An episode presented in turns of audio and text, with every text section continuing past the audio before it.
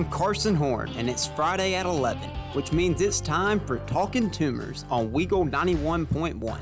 So grab your toilet paper and let's get rolling.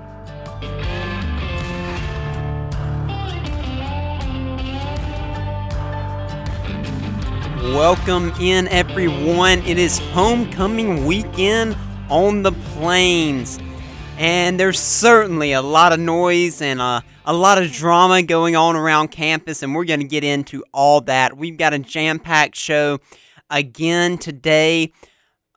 Unfortunately, it's not completely full of positivity, but look, I'm going to look at things with honest perspective and try to take uh, my bias out of it as much as I can. Because look, that's what I want to give. I want I want to be able to be honest. I want to be able to talk about the truth about what the state of Auburn football is at right now. What are the feelings on campus? What is the th- perspective of an Auburn student? So there's going to be a lot to get into in this episode, and I'm looking forward to it. And let's go ahead and get rolling. We're going to start with the recap as much as I know I don't really want to talk about it anymore. I know others may not want to talk about it anymore. But for the show, I think it's important for us to go back and try to recap this Penn State game because boy was it brutal. It the final score in this game was 41 to 12. Auburn scored a late touchdown, went for two, and did not get it. The, if you had told, if you had said, "Hey, you know, Carson, you can make 10 predictions for this game," in a, I would not have predicted a blowout by Penn State in any of those 10 predictions. I'm not sure if you've given me 50 if I would have predicted a blowout uh, for Penn State in, in any of those predictions. This was a very shocking outcome.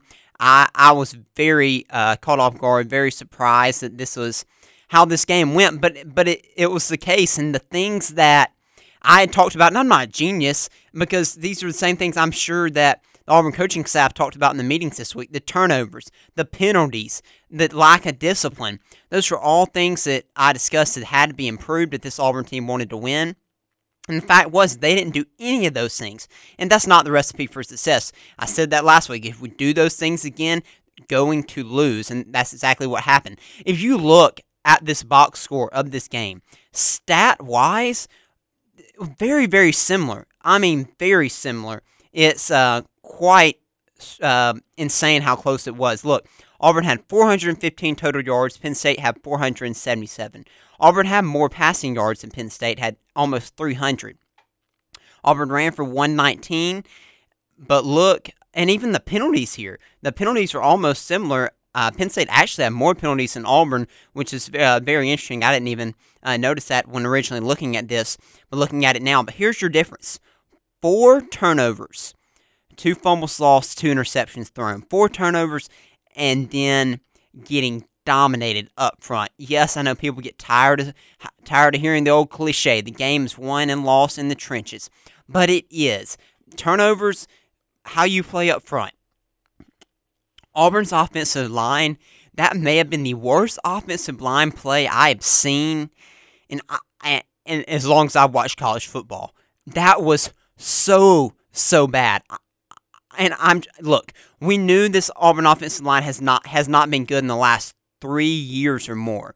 That that's not something new, but they've at least been somewhat competitive.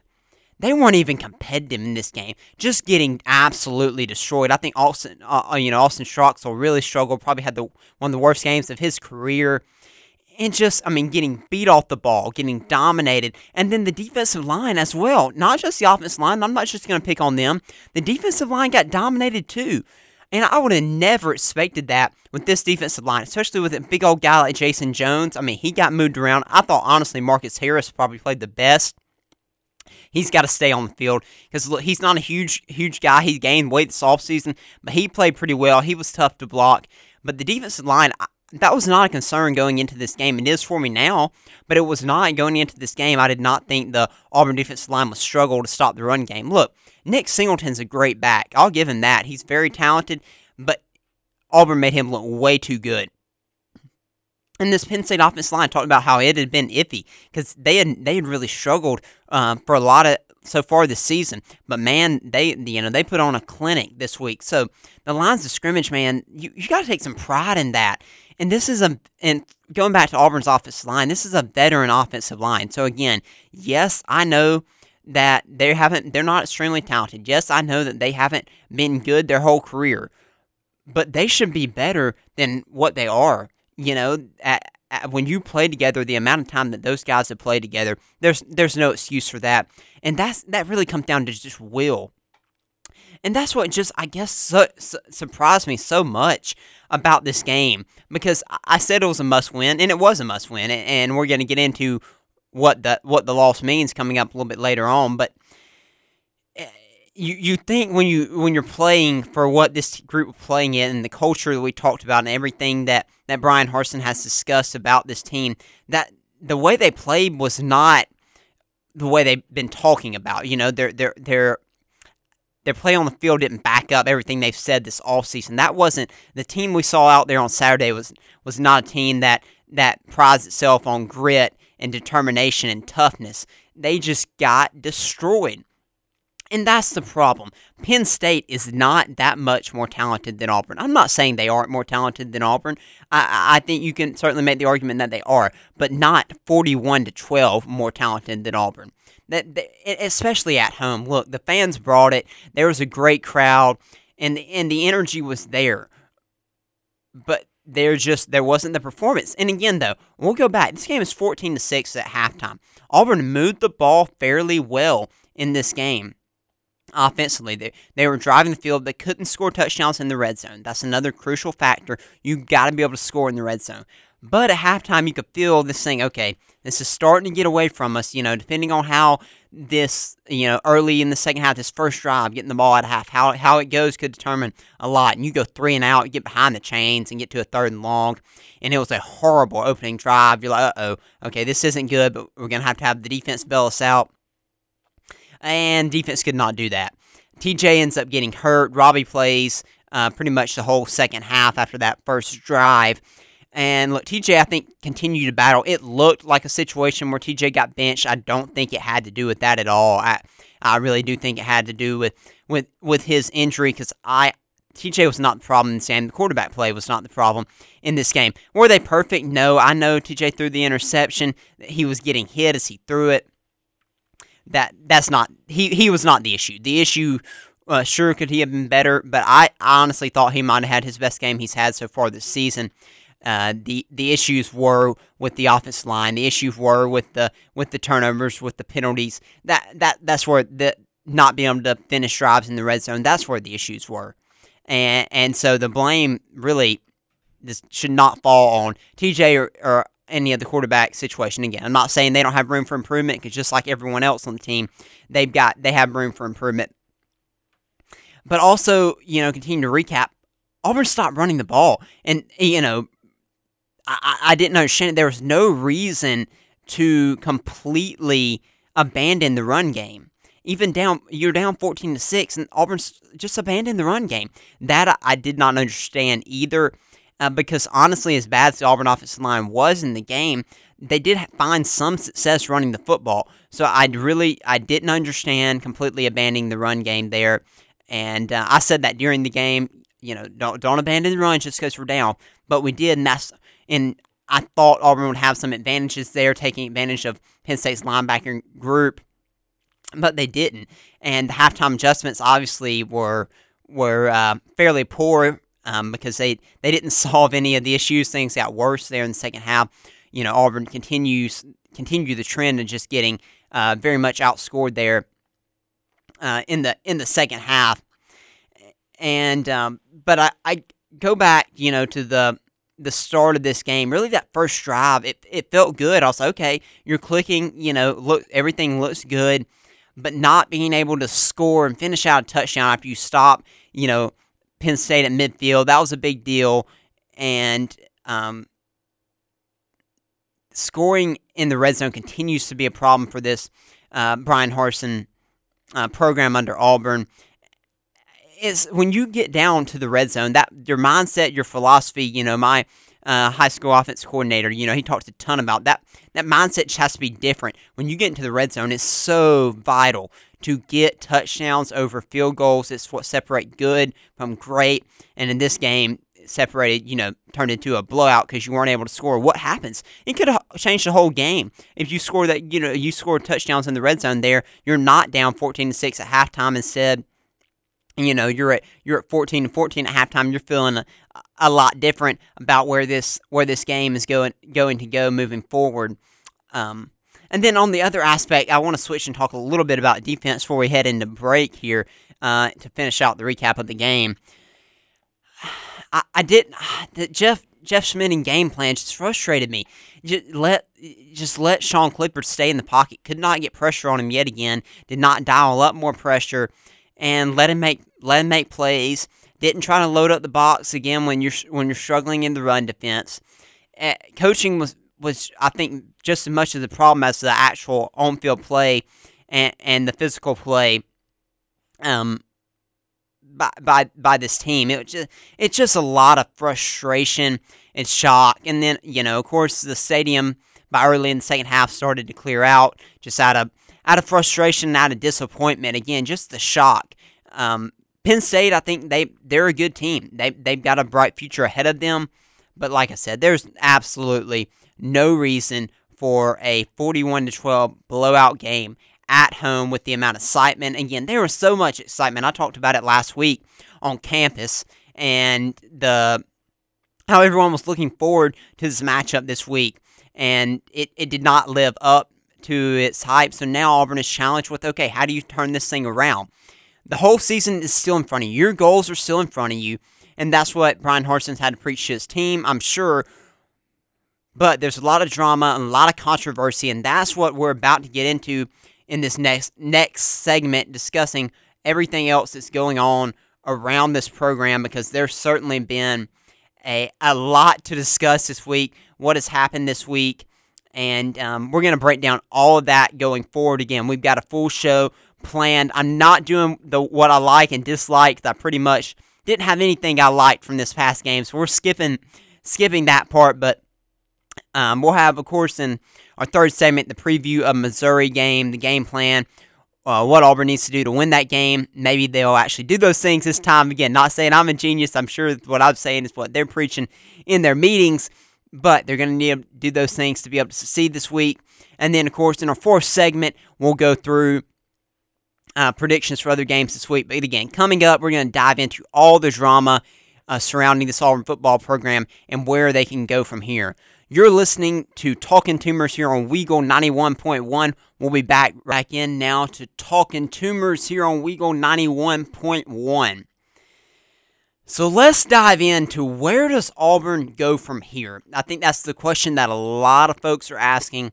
This has been a big drama filled week. We knew this was going to be this way had Auburn lost, but it's on another level because of the way the game went and because of the way the loss. I mean, l- losing in that fashion uh, really um, made things worse than than they uh, than they would have been had you lost a close game. It would have been bad either way, losing. But again, I said it was a must win. Most people said it was a must win, and it was because again, here we are talking about where do we go from here, and we're not we're not having this conversation this week if we uh, you know pull out that game. Auburn pulls out that win um, this past weekend. But this has been a frustrating week. There's been a lot of drama surrounding the program. You can tell in uh, Bryan Harsin's uh, appearances with the media this week, it's been contentious. Uh, he is obviously very frustrated. He's obviously very angry and upset as well. And look, I'm going to be honest. The Bryan Harsin era is coming to an end, uh, and I, I, I don't think it's going to last much longer. I, I don't know. You know, I don't, again, I don't have any inside scoop or anything like that. It's just pure speculation on my end, but I think a lot of people out there would agree with me that the Bryan Harsin era is is close to coming to an end. When we make it through the season, I'm not even sold on that. I think he, uh, the era may end sooner rather than later. That, by saying that, that doesn't mean what happened this winter to him was fair or right or that he should have been fired this winter. No, he uh, that's absolutely this does not justify any of that. Uh, that was completely wrong. Everything that all the drama that went down, not going to rehash that this past winter. It doesn't that doesn't change that. But what has happened so far this season would justify making a change. Now, again, we're only three games into it, so you can argue that fact, whether you know it's not fair three games into the season, and that that's a fair argument. But things have to change, and they have to change quickly, and they've got to change in a big way. And I'm just not sure that's going to be able to happen uh, for this Auburn team. My question still is: Is this team still bought in? I have a big question about the culture. We heard so much about this culture, and I really do think they rallied around uh, Coach Harsin after all the drama. I really do think this team, the guys who are on this team, bought in to what he was selling, and they want to play for him, and and they like him a lot, and they they believe in in what he's selling, but the performance hasn't backed that up.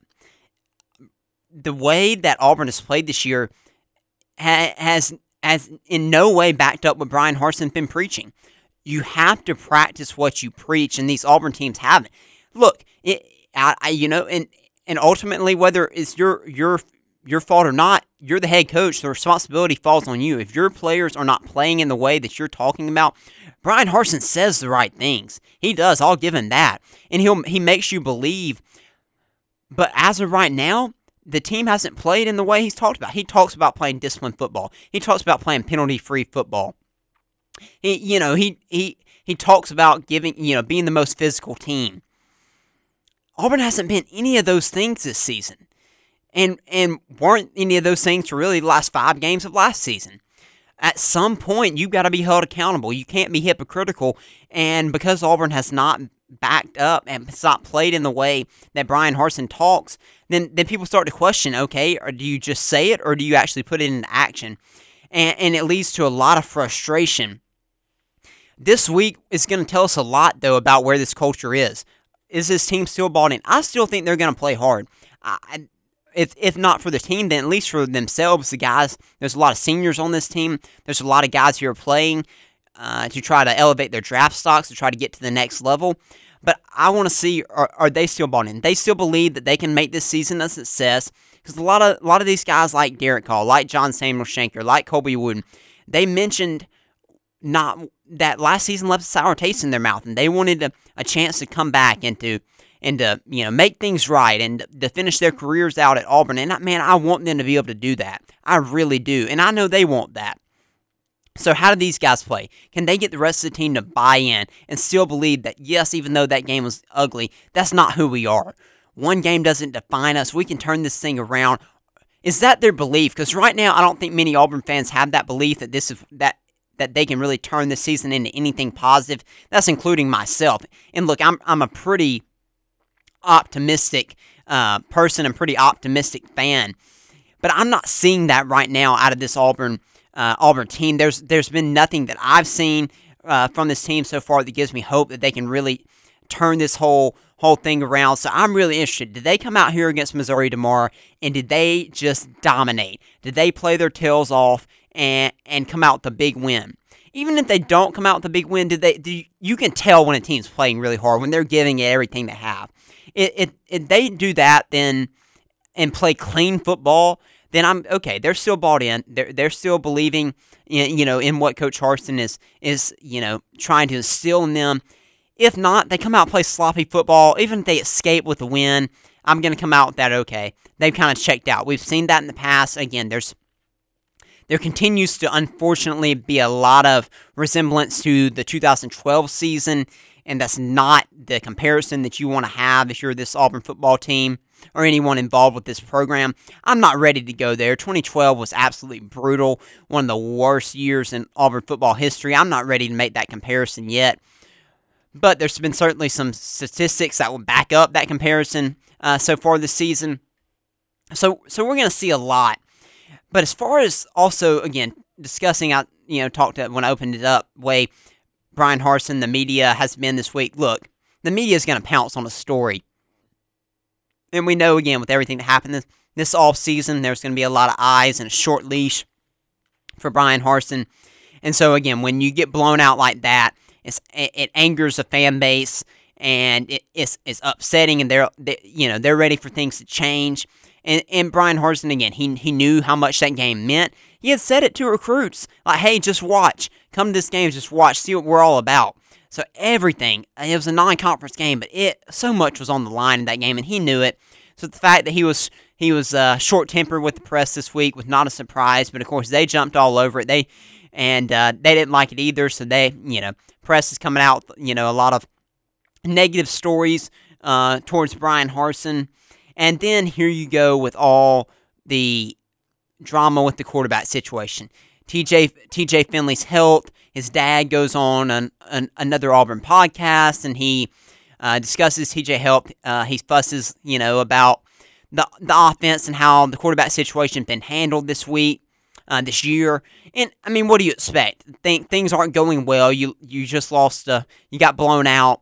I mean, any parent's going to be frustrated, so you have to look at it from that perspective. But no matter what, a parent going on a going on a podcast and and you know trashing the the the coach and the way things have been handled is never a good look for your program and further adds to the drama that's been surrounding uh, the team this week. And then you add on to Bryan Harsin not being completely honest as far as injury situations went, as far as what's going on with the team. I understand he's not the only coach in in college football and in, in sports in general who doesn't like to be honest about injuries. I understand the whole it gives you a competitive advantage. And so he, he it's not uncommon for coaches not to be forthcoming, but he was a little more so than just not being forthcoming. You know, he he uh, uh, media member asked about Zach, Zach Calzada's health the uh, you know on Monday, and uh, he asked if uh, the, that media member knew uh, something he didn't know, and obviously the media member must have, or uh, Bryan Harsin just didn't think that information had escaped because, of course, we know now that Zach Calzada is having season-ending shoulder surgery, but Bryan Harsin didn't want to discuss that. He said TJ Finley was healthy and fine when we know, in fact, that Finley is going to be out for at least this week, if not more weeks going forward. That's just not a good look. It's, it's not a good look for Bryan Harsin when the program is is at where it's at right now, where it's really just hanging on by a thread. For you not to be, for you to really be, just honestly put it how it is, lying to the media and and being rude to the media when you're put in this situation where the the knife is already there. You know, it, you know, there's it, things are close to coming to an end, and you're not helping yourself by by answering questions in the way he did, by behaving the way he did, by not being forthcoming uh, the way that he was th- this week it's just not beneficial. And things you can tell again just aren't good. You when when a situation happens like this you can't control everything that's out there. You can't control every story that's going to be written about the program but you can try to turn some things into some positivity. You can immediately say yes you know tj's dealing with an injury. Yes zach we're still trying to figure out some things with him blah blah blah. You can you can make things positive but we're, look we're focused on us. We're focused on getting right this week. We're focused on turning our attention to sec play our goals or everything that we want to accomplish still in front of us. That's how you handle that. And he just didn't handle it really well. And you can turn, be like a politician, look, turn that question on its head and try to bring positivity out.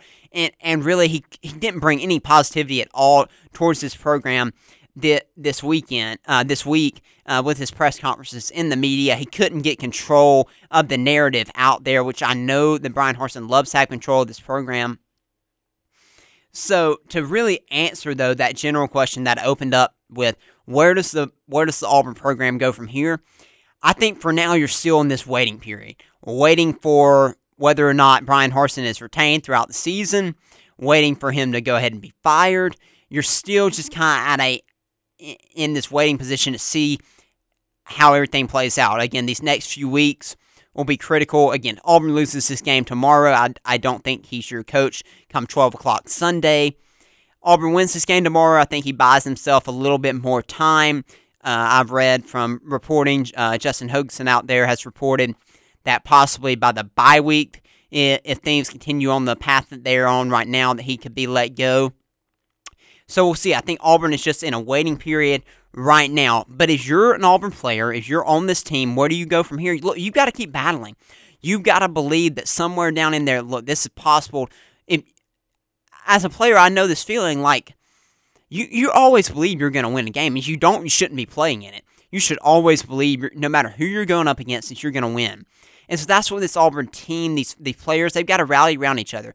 Look, even their own fan base doesn't really believe in them in that in, in this moment, and that's got to be tough. I understand that. I feel for those guys in the locker room, but they've got to rally around each other, and they just got to go. Look, we just got to go out here and we got to play. We got to play to the best of our abilities, and whatever happens, happens. You've got to control what you can control.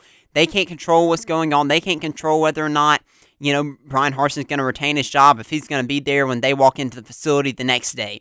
All they can do is try to go out there and play their best football and to improve upon how they played so far. They know they can play better than they played. So control what you can control. And as far as just from an outside perspective, Auburn's just in a waiting period. And, and I think that'll continue uh, from here on out. And again, I'll address more about the future of the program once we get more of a definitive answer on what things are going to be looking like down the road and where Auburn needs to go. Um, but that's where Auburn kind of is at right now. And then uh, finally, before we get into the preview, I do want to discuss a little bit the, the quarterback situation.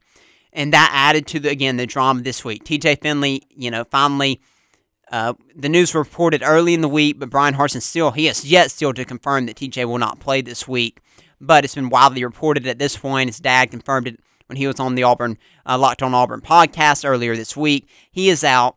Then, of course, Zach Calzada. It had been rumored, but it's finally official. He is choosing to uh, try to get a medical red shirt and is going to have surgery on his non-throwing shoulder. This is an injury that is from last year, I believe, maybe from the Auburn game last year. Uh, he could have played through it had he chosen to. Um, and that tells you a lot about kind of where he's at and how he feels necessarily about this team this year and this season. He uh, didn't see it worthwhile. Again, this is based just purely based on my speculation. Didn't see it worthwhile to try to, even with an opportunity possibly to play this week and going forward, didn't didn't think it was worth it to to try to um, play this season after the way things have gone so far. Decided to opt to have um, surgery instead of waiting until the off season. Just focus on getting healthy and trying to be ready by spring and get ready for next season.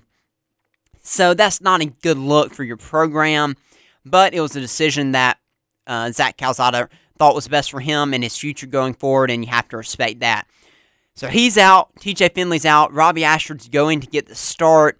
And then I think you'll also see a little bit of the true freshman uh, four star Holden Geriner um, Bryan Harsin talked a lot about him. Again, he Bryan Harsin loves him. He he is expected to be the quarterback of the future for Auburn. Uh, Bryan Harsin said this all season. He was he's the best passer on the team. Of course, a lot more goes into being quarterback than just throwing the ball, but he's got great arm talent.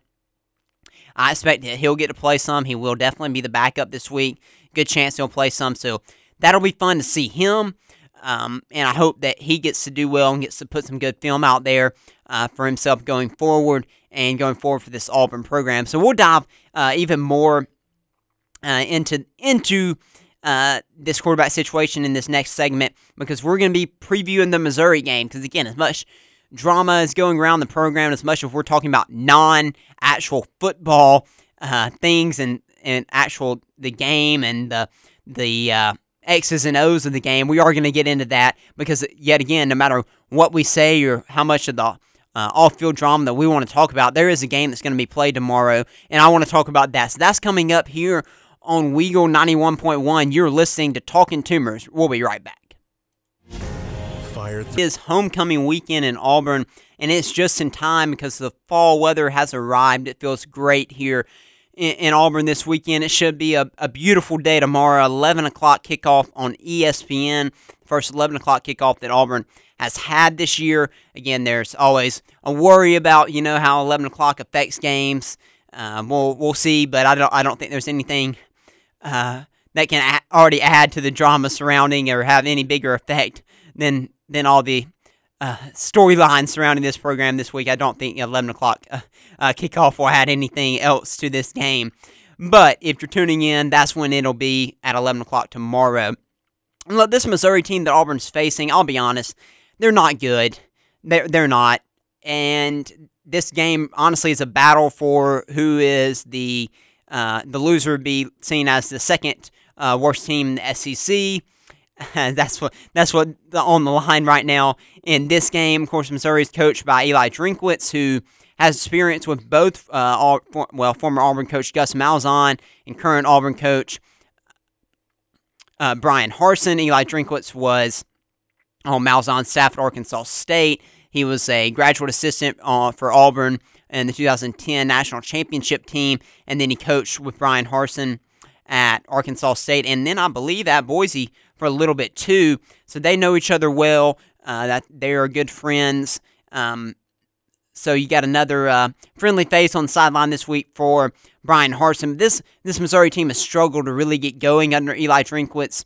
Uh, he did really well at App State, but he struggled to really make things work for Missouri. They got blown out in their non-conference game against Kansas State two weeks ago in week two. So they've also had a big bad non-conference loss. They went on the road to Kansas State. And we'll talk a little bit about what Kansas State did here in just a few minutes and what Auburn can maybe try to replicate in this game. With that being said, though, I want to first start out looking looking at Missouri's defense and how Auburn's offense should attack. So I will say, while Missouri's not a very good team, their defense has created seven turnovers so far this season, which is a lot, one of the best uh, ratios in the country. So that's scary for Auburn, who has the worst turnover ratio in the country uh, so far this season. Auburn's turned the ball over way too much. Of course, we, we, I've said it every week. We'll say it again. Auburn has to win the turnover battle this week. So they've got to change this stat for Missouri. However, teams had ha- have had pretty good success in the red zone against this Auburn uh, against this Missouri defense. They've scored 85 percent of the time. So Missouri's red zone defense not the best. Uh, this Missouri defense was probably one of the worst in the country last year. They've improved since then, but again, still not good. They're going to give some different looks in in coverage. Uh, they'll go back and forth between zone and man. Again, I expect them to load the box. Every team's going to continue to do that. Of course, with uh, Robbie Ashford starting this week, that changes things a little bit for how they have to defend. They're always going to have to have someone to account for him, but that doesn't change the fact that they'll load the box still. They would have done that with Robbie or TJ. And they like to blitz a lot. Again, with TJ back there's a little bit would be a little bit more beneficial because he's less mobile. Uh, bringing pressure if they don't keep a spy on Robbie could be a little dangerous for him if he is able to escape the pocket. So that could be key for uh, Auburn this week. The offense, if the pocket breaks down, uh, Robbie using his legs could come up to be a big advantage uh, for Auburn. So, but I still expect them to be aggressive, especially with their linebackers sending pressure. So the question is now, how should this Auburn offense attack in this game? First of all, with Robbie Ashford making his first start, he's played plenty. Uh, he'll be comfortable again. This is a a lot less of a pressure game than Penn State was last week. But again, it still is his first start. I'm sure he'll still have plenty of nerves. But if I'm Bryan Harsin, if I'm Eric Kiesau, I'm letting him go. Let him play. Call plays, though, that are going to work to his advantage. What's that going to be? That's going to be RPO type of plays. That's going to be keeping him in the shotgun more so than you would TJ. With TJ, you like to go more under center. Get him in the shotgun. Get him going early. Quick passes, screen game, and get him comfortable. We haven't seen him throw the ball a ton. When we have, it hasn't been pretty. So get him comfortable early, but then you're going to have to let him take some shots because you're going to have to spread this defense out. And again, you're going to have to be able to try to open it up. But again, let him be let him get comfortable and, and don't be afraid. If he knows the playbook, then call it. If he doesn't, then don't. Then don't. But hopefully, at this point in the season, he's pretty comfortable with the majority of the playbook. So let him go, and let him get after it. The second thing, and I've got it written in all caps: get Tank Bigsby the football, please. Said every Auburn fan is it begging you let Tank run. He's one of the best players in the country. Get him the football. I don't care if it's running the running, passing, it doesn't matter. The ball needs to be in your playmaker's hands. It was absolutely unacceptable that he did not get the ball more last week. He has to get the football. And I believe he will. And that, that goes for Jarquez too. I mean, Jarquez needs to get carries. Damari Alston needs to get carries. Run the football this this week. But again, really goes back to get the ball in your best player's hands. Tank Bigsby is your best player. Let him run it. And I believe they will. And then for an offensive line, zone schemes will work to your advantage. This Auburn offensive line, again, this is probably going to be the, the worst defense they face this whole year, uh, the rest of the year, minus maybe Western Kentucky. Uh, they're in the second to last week of the season. But still, running zone scheme doesn't does not force you to have to just dominate your guy. You just got to get a hat on a hat, be sound in your technique of where you're supposed to go, knowing your assignments doing that and allows the running backs to kind of make their own decisions to pick a to pick a gap and go with it rather than running gap scheme which requires you to really get a push get a wash down which means literally moving the defensive lineman. This, auburn's offensive line is really not going to be very good at moving anyone. Zone scheme just stay on your man. Get there stay on him and allow the running back to go from there. So running more uh, zone scheme uh, will could be effective in trying to, to build some more confidence for this offensive line and getting this running game going. And then, as I mentioned, the short game, the screens to get Robbie going. I think that'll be important, but that'll also offset the blitzing a little bit. Uh, running back slip screens, wide receiver screens. Uh, it'll it'll cause a little bit of hesitancy possibly for this Missouri defense if you're able to do that.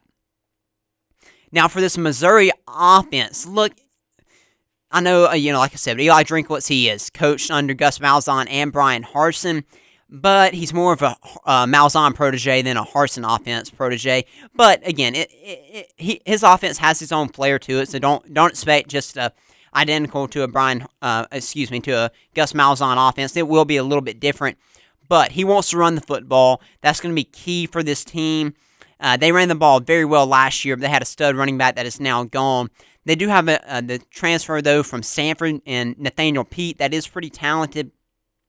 However, their offensive line is also very poor, and they've struggled to run the ball successfully just with the running back. So they have to get their quarterback, Brady Cook, involved. He's, he's pretty athletic, not a great thrower, not a great passer, certainly not uh, near the passer that, that you saw last week with Sean Clifford. But if you give him time, he'll make some plays. Um, but they want to run the football with him. They're going to run plenty of RPOs, and uh, they're going to do a lot of lot of screen game. You're going to see a lot of that from them. They've got a very talented five, uh, five star receiver freshman that they have in uh, Luther Burden. Uh, that they're going to try to get the ball to him in space and let him go and make plays. Um, but again, they like I said, even though that run game has struggled, they're going to see what Penn State did last week. They're going to try to take advantage and see if they can get their run game going uh, between the tackles. But if not, I expect them to really try to spread it out and get uh, into open space. Um, but if they can't run the ball, again, the offensive line has not been bad in pass pro. They haven't given up too many sacks this year. So I do think that you'll see them, you know, they won't be afraid to let Brady Cook, their quarterback, just sit back in the pocket and try to make Auburn pay if that's what it takes to uh, win this football game this week. So defensively, how should they? How should Auburn attack? Again, I want to see Auburn be more aggressive. I want to see Jeff Schmedding really dial it up, and I want to see them get sacks, but at least get more pressure. Again, Missouri probably going to get it out quick, but if they if they're going to drop back, uh, Derick Hall, Leota, they've got to get back there. If they can't, then Jeff Schmedding has to start sending either some corner blitzes, linebacker blitzes, whatever way, but cannot let the quarterback just sit back there. Uh, but um, also, keeping a spy on uh, Brady Cook will probably be important again with his running ability. Uh, always have to have someone that's keeping an eye on him and load the box. Missouri's going to do it to Auburn. Auburn needs to do it to Missouri. Load the box in this game and force Brady Cook to beat you passing the ball downfield and uh, be disciplined in open space, making open space tackles. Again, this team's going to try to spread you out a little bit.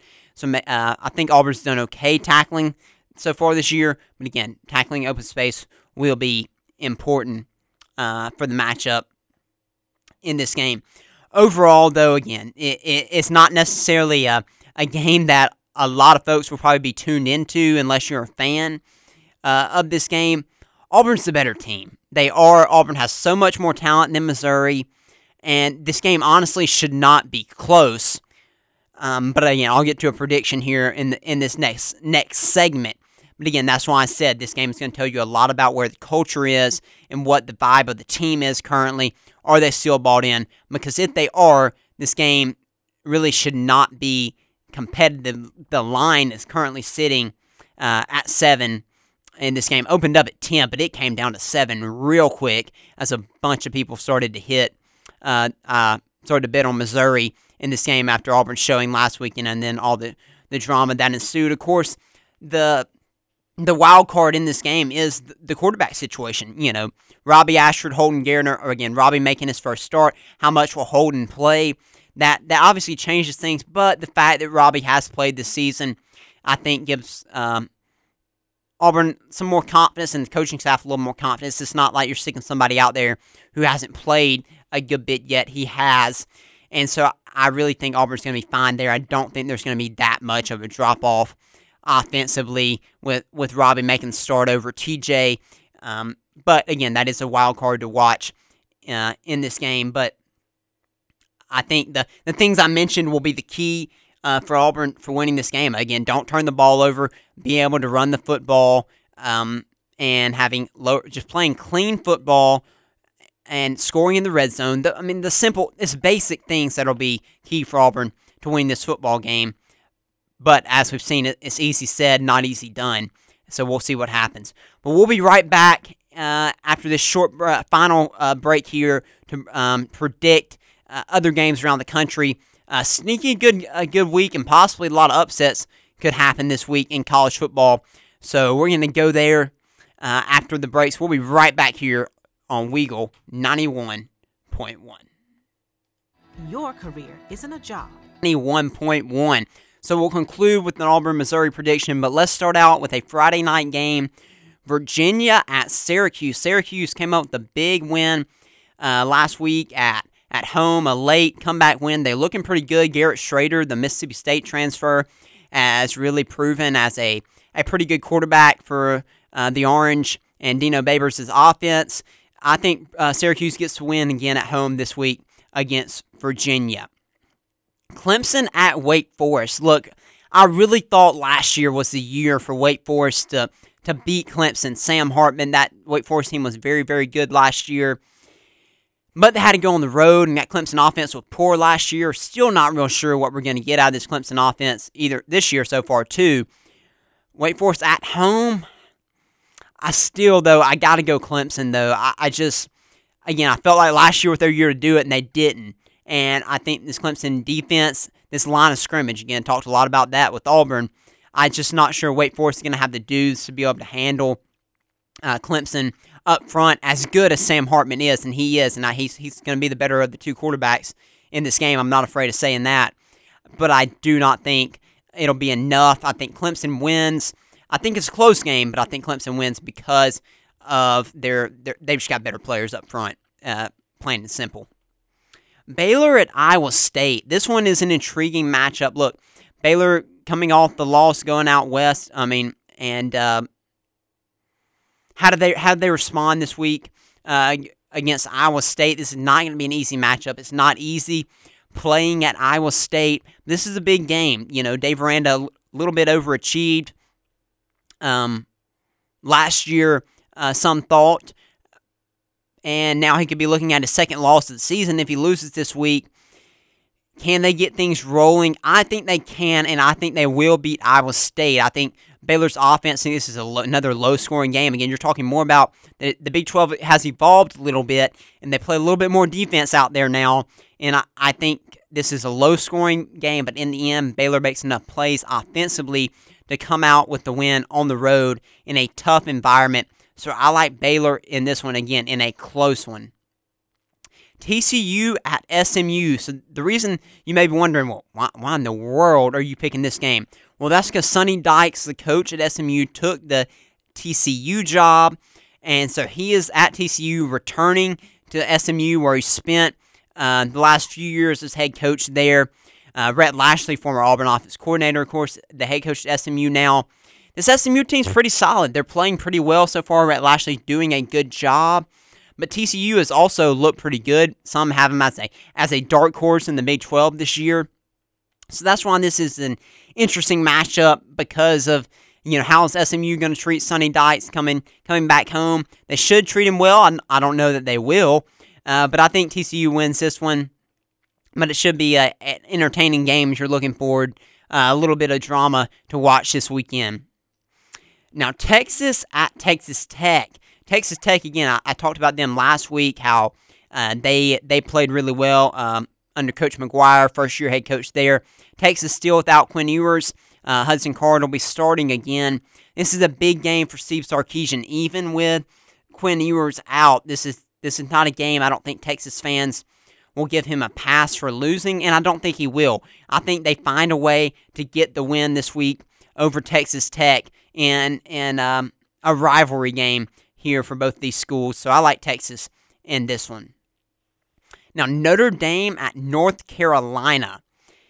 Another uh, intriguing matchup here. These two teams have played the last few years, but North Carolina hasn't beaten Notre Dame yet.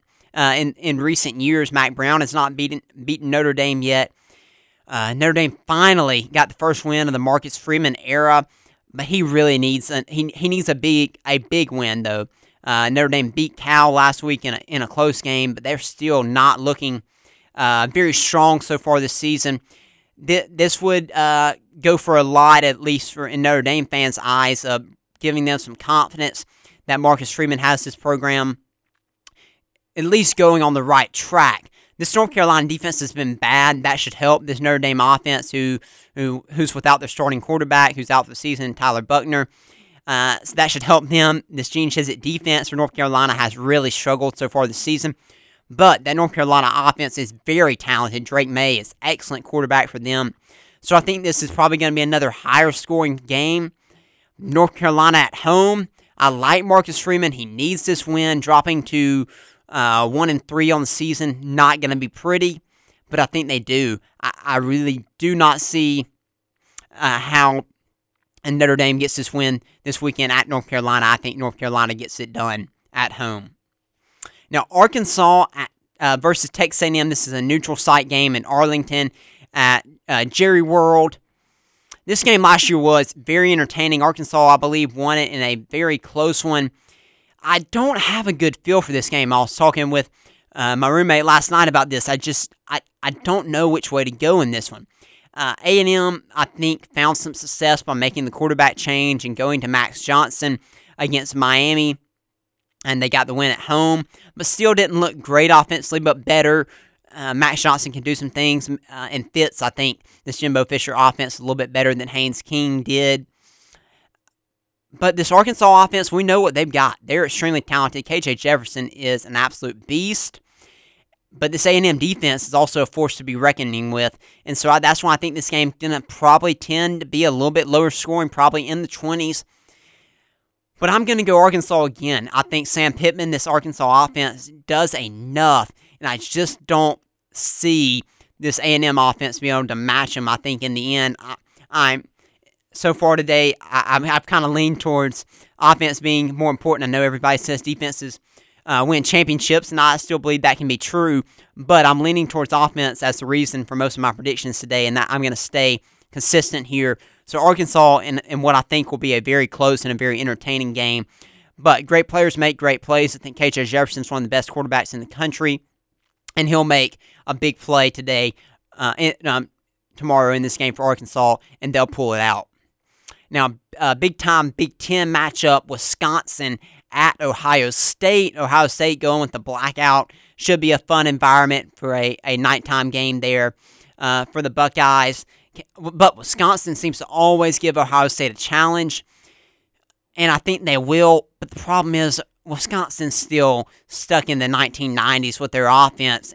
And, and the fact of the matter is, their defense is good. Their defense is arguably the best in the country.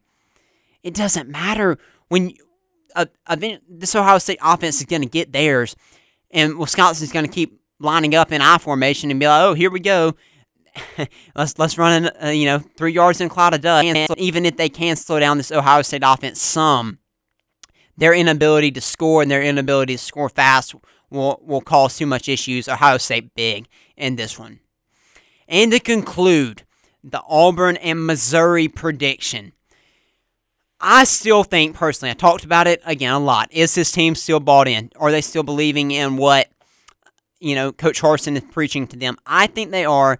I still think this team's going to fight. I think they've got too too good a leadership on this team. I think they've got too many veterans on this team that have too much pride in, in wearing that Auburn logo, have too much pride in representing themselves to go out there and just lay down. So the line seven, I think Auburn covers.